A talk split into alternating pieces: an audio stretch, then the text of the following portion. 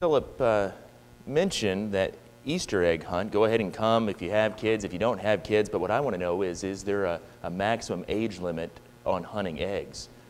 Because um, I have a feeling I could crush those children at that. And no. We're just on the cusp of the beginning of another baseball season. Opening day is actually this week pitchers and catchers reported uh, over a, a, month ago, so it, it's here, it's coming. And I suppose I don't need to tell anybody here that the Astros won the world championship last year. but I also, yeah, finally, on that note, I don't need to tell anybody here that uh, before that, for several years, they were far and away the worst team in baseball. But then if you go back a little further, for several years, they had a, a good run where year in and year out for about a decade, they were either in the playoffs or at least were in contention right up to the very end, made a World Series uh, another year.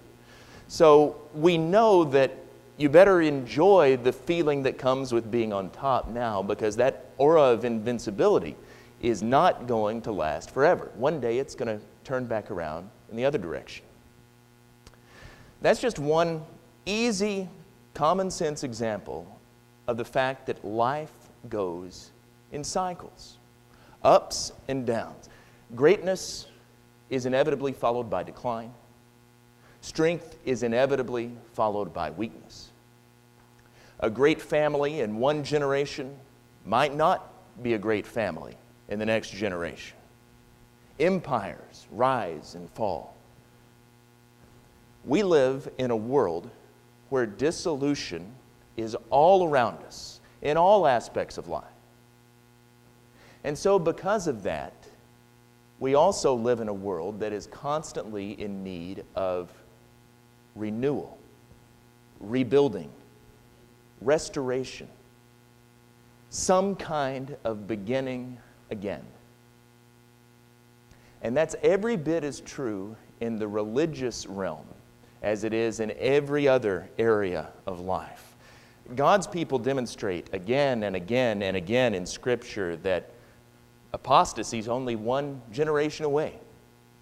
A faithful generation can easily be followed by an unfaithful generation.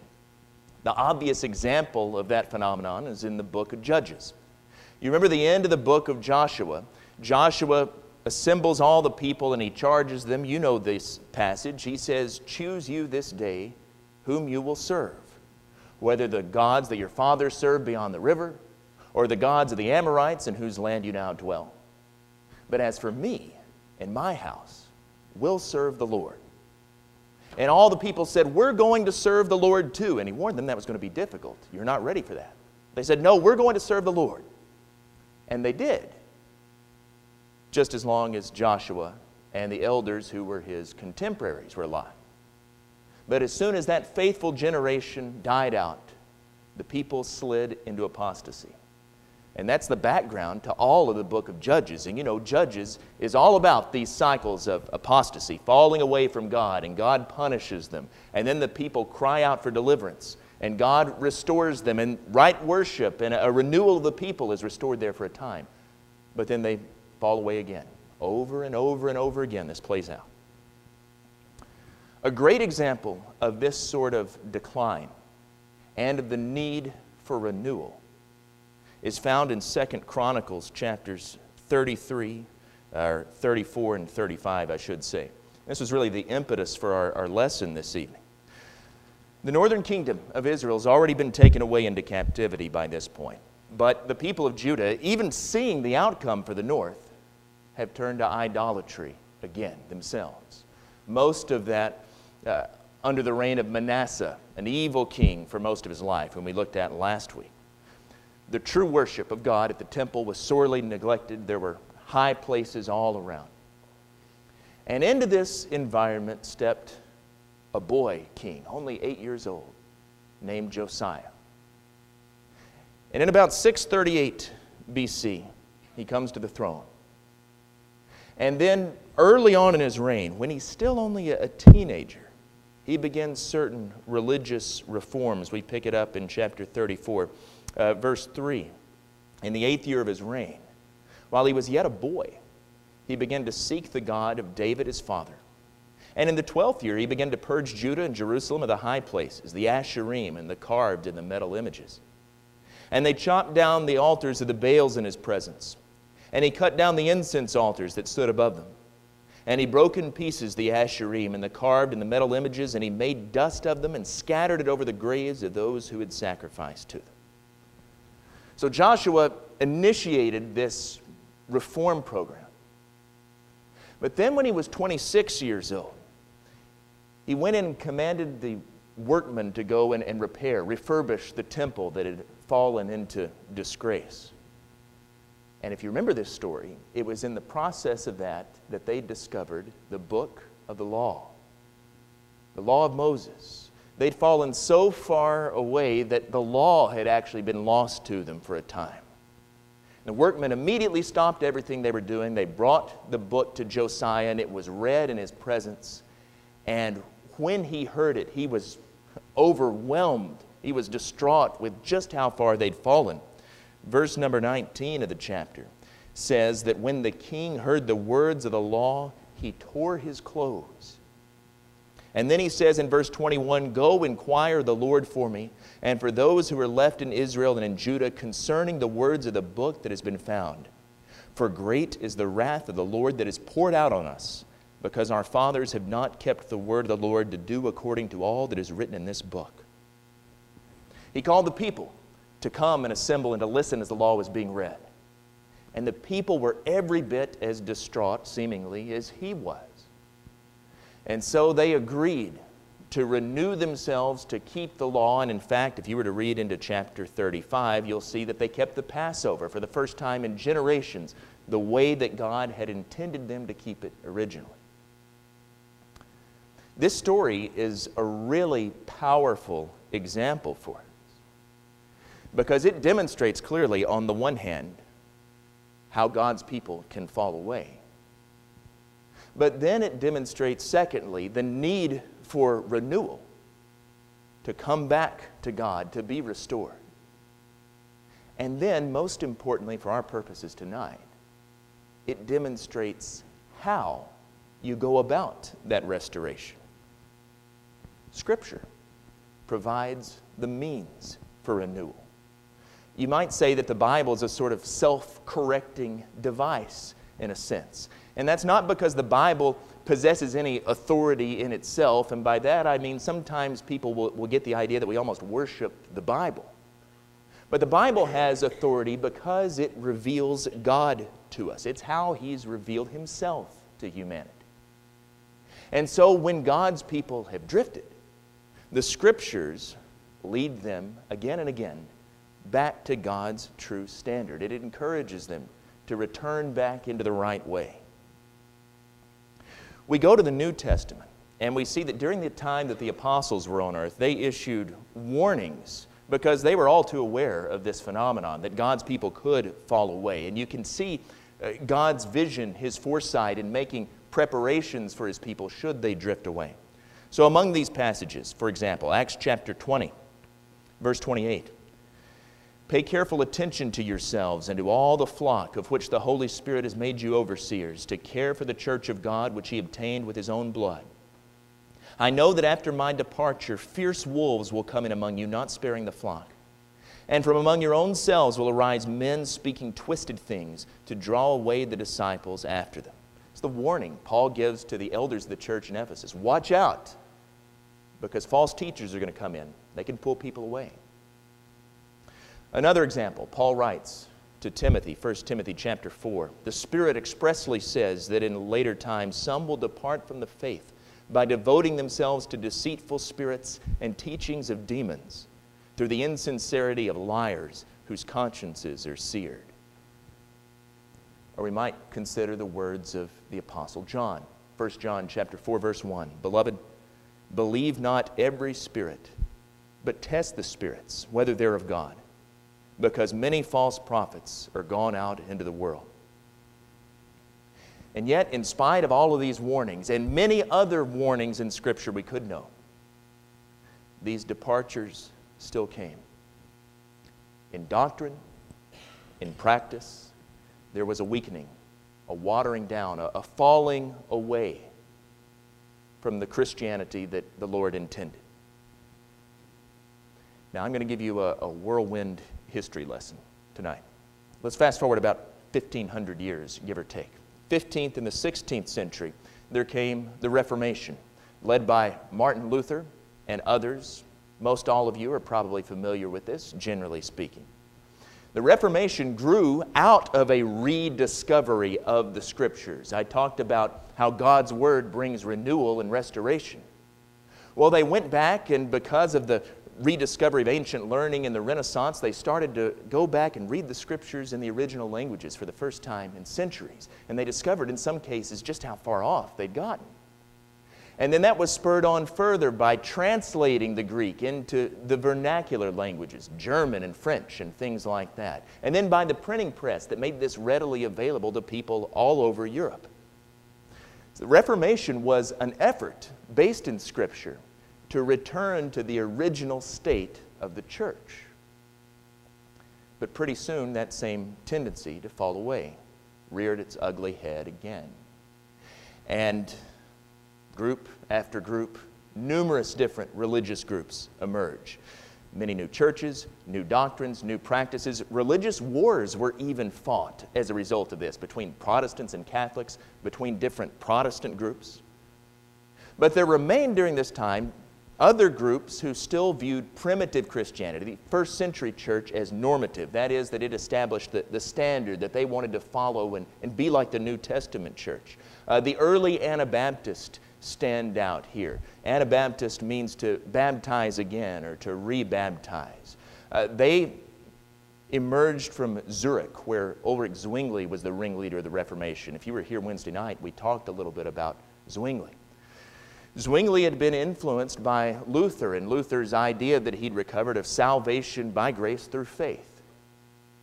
And the Anabaptists thought about that, and they realized that if salvation is by faith, then the only people who should be baptized are those who've come to faith.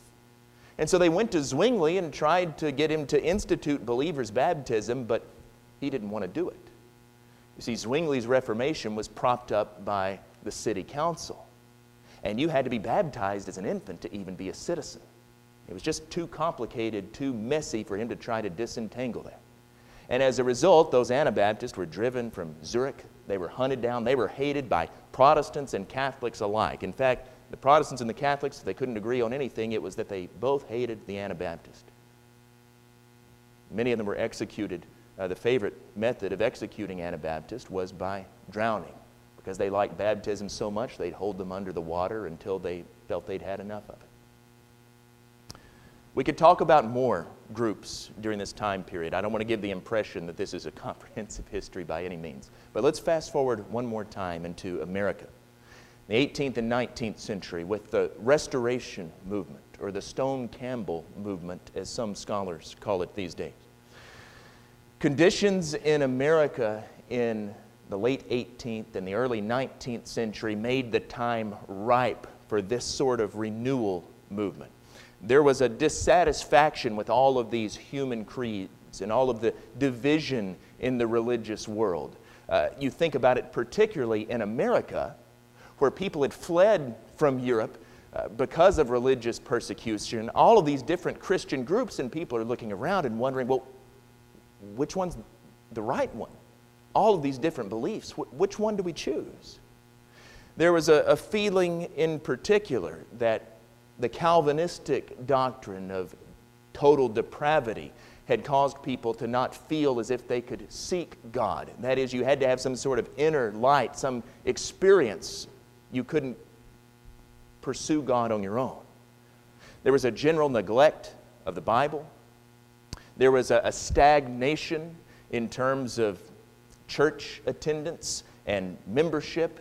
You know, contrary to what we think typically about the early days of this country, I don't know if you realize this, but church membership, church attendance, percentage wise, was actually lower in the decade after the Revolution than it is now.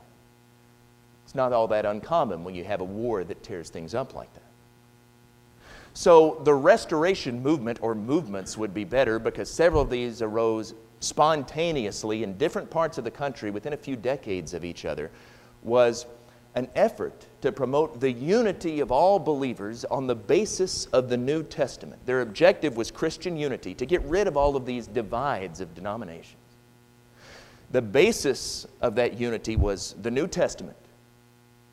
And the way that they went about it, the method, was restoration.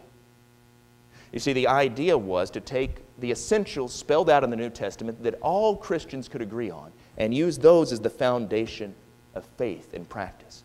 And some of those things have come down to us as slogans. A lot of you probably heard these. We speak where the scriptures speak, we're silent where the scriptures are silent. Or another one that was popular in essentials, unity, in opinions, liberty, in all things, charity. There are several characters we could mention here, people of great faith and great courage. James O'Kelly, for example, was a preacher in North Carolina, in Virginia. He was a leading figure in what would eventually become the Methodist Church in America.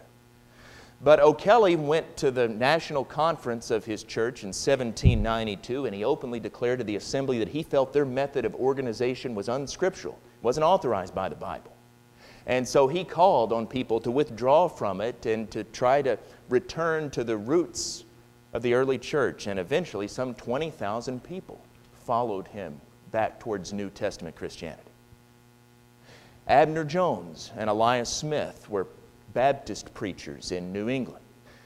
The two of them were disturbed by sectarian names and creeds, and they led a dozen small congregations to be Christians only.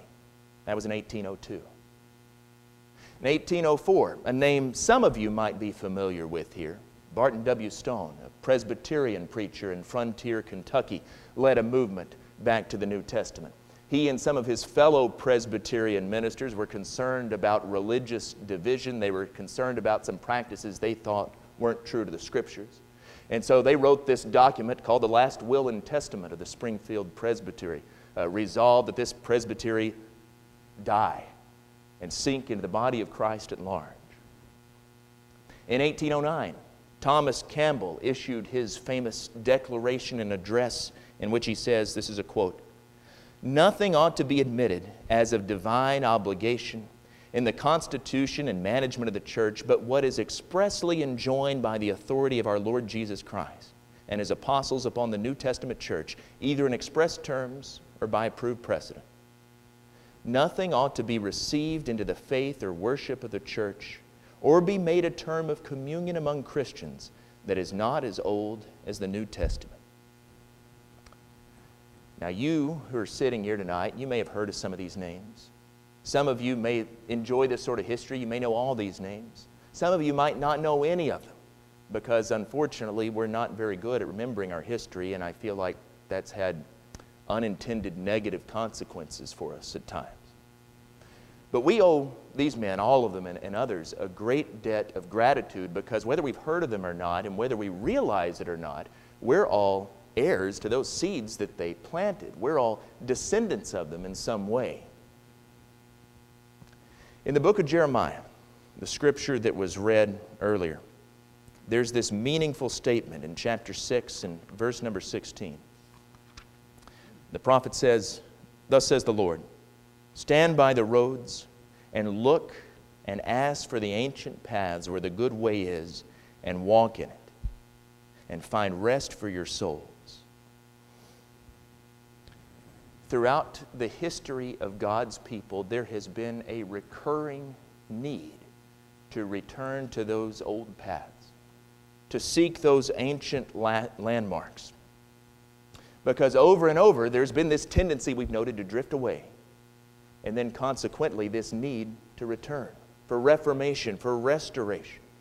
Those leaders of the American Restoration Movement saw it in several different areas in matters of doctrine. We mentioned that dispute going back to the, rest, the Reformation about the nature of baptism. Well, that had led to, in America in the early 19th century, people not knowing whether or not they were saved. They didn't know what to do because when we remove baptism, you've got to have something there.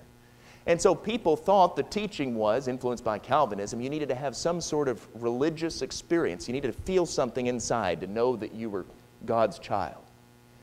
And you can go back and read some of these accounts, and it's just absolutely heartbreaking. People who believed in Jesus and were attempting to follow him, talking about how they didn't know that they were saved, and they would spend all night long at times praying and crying and wailing, hoping to feel something inside, and they didn't feel anything.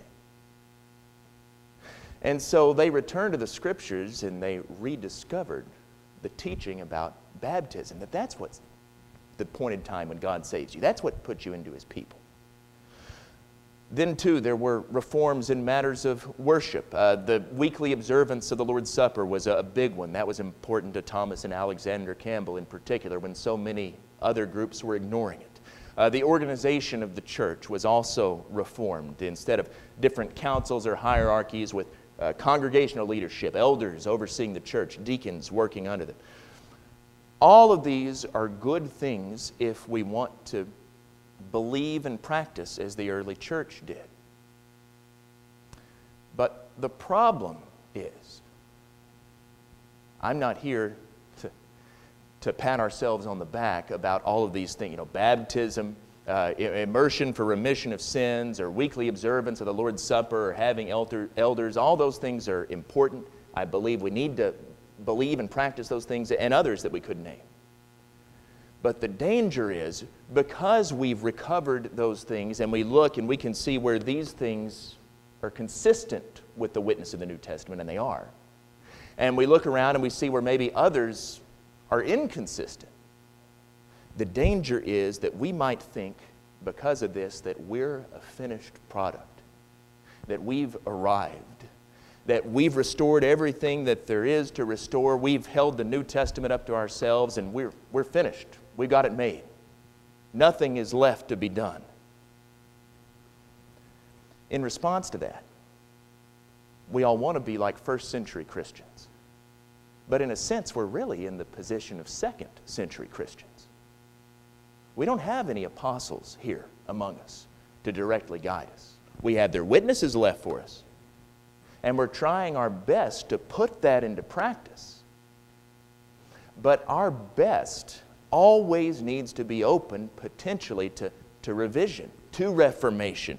Uh, we might need to change some things, as uncomfortable that is, as that is in times, to bring ourselves back into alignment with God's will. And with that said, the last thing I want us to know tonight thinking about areas where we need renewal, I think back to Acts chapter 2, the end of this chapter. Peter's just preached his sermon on Pentecost. 3,000 been baptized and added to the church, and we have then this summary statement about life for the early Christians. In verse 42, they devoted themselves to the apostles' teaching and the fellowship, to the breaking of bread and the prayers. And awe came upon every soul and many wonders and signs were being done through the apostles.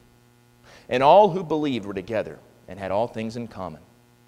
And they were selling their possessions and belongings and distributing the proceeds to all as any had need. And day by day, attending the temple together and breaking bread in their homes, they received their food with glad and generous hearts, praising God and having favor with all the people. And the Lord added to their number day by day those who were being saved. Now, I want you to notice here if any church is the ideal church, is a pattern for us, it's the Jerusalem church right here at the beginning. And notice some of these things here. They were so committed to the Lord, first of all, that they continued steadfastly, it says, in His service. They joyfully accepted the loss of prestige. They were willing to be outcast, maybe even from their families, the loss of their property, in some cases, ultimately, even the loss of their lives they were willing to do that because for them to live was Christ. And yet we contrast that attitude with the apathy that exist in so many congregations today. It says, secondly, uh, we could note that their concern for the Lord transcended material things. It talks here about the fact they sold their property, they laid the proceeds at the apostles' feet, they distributed to all who had need. We could see a lot of examples of that in the New Testament. One of my favorite ones, 2 Corinthians chapters 8 and 9, the church in Macedonia. Paul's talking about this collection that he's taking up. And he mentions those in Macedonia that even though they were so poor, they gave out of their poverty because they were concerned about meeting the needs of their Jewish brethren who were hurting. And yet we contrast that with the materialism that's so rampant in the church today, especially in the American church we need to have a real concern for those who are hungry, those who are sick, those who are naked, those who are in, prison, those who are in distress of any type. And if I'll, pat you on the back here. One of the things, for example, that attracted me to this congregation was when I looked and saw some of your ministries involved in just those sorts of things. Uh, the class that reaches out to those with special needs those who are marginalized, they're in distress, and a lot of people wouldn't take care of them like that. Uh, in particular, the food bank feeding dozens and dozens of people every month. Those are good things. We must emulate the early church's example. We must emulate Christ's example if we really want to be his people in caring for those like that. They were fervently evangelistic. It talks about here how they're devoted to the apostles' teaching or doctrine. You read the rest of Acts, and you know that they went around everywhere preaching the word. In fact, after the persecution that results and finally culminates in the death of Stephen, the church is scattered there, running for their lives. What do they do? Everywhere they go, they go telling people about Jesus. And to the point that within a generation, the gospel had been proclaimed all over the entire known world. They did so much with so little. And We contrast that to how we often do so little with so much. Do we have the same concern for the lost that the early church did? They believed, final thing I want to mention from this passage, they believed there was power in prayer and that God truly answered prayers. They continued daily in prayers, it says there. And man, if you read through Acts, you can see how the church believed in the power of prayer. In chapter 1, they go back waiting for the Holy Spirit and they're spending that time in prayer. They pray to select a successor to Judas among the apostles. You could fast forward here to chapter 4. When they first encounter persecution, the church gathers together and they pray to God for boldness. Chapter 12, when Peter's in prison, they think he's going to be executed. They're all together praying. Chapter 13, when the Spirit says to set apart Paul and Barnabas for their work, their mission, they're praying. On and on and on and on we could go with that. And yet, compare that to our prayer lives. I won't speak for everyone here, but I, I know mine is not always what it needs to be. I, would like to have a, a more active prayer life. I need to work on that. We could multiply the examples here, but the point of this is as important as our organization is, as important as our, our forms and our worship is, and I believe strongly in restoration. All those things are important. But can we really look at the first century church and say we've restored it? I don't think so. But that's okay in the sense that restoration isn't a destination, it's a journey. It's something that we're constantly called to. We ought always to be eager to evaluate and to reevaluate ourselves in light of God's Word. We need a deeper dedication to Christ. We need an active pursuit of the goals that He gave us. We need to be cleansed. We need to be strengthened. We stand always, in every generation, under the judgment of Scripture, restored, but ever restoring. The church is made up of earthen vessels. It's not without flaws as long as it exists in this world. And all down through the centuries, it's needed to be held up against the mirror of God's Word to see whether or not it measures up. And we're not immune to that any more than anyone in a previous generation was that reminds us that we have not only that responsibility collectively, but individually. We have a personal responsibility to come to know God and His Word. We said this is where we find God's will. This is the place that corrects and renews us. Maybe you're here this evening and your life is out of alignment with God's will. Maybe you need to make changes. Maybe you need to be restored. If we can help you in any way, it's the Lord's invitation while we stand and sing.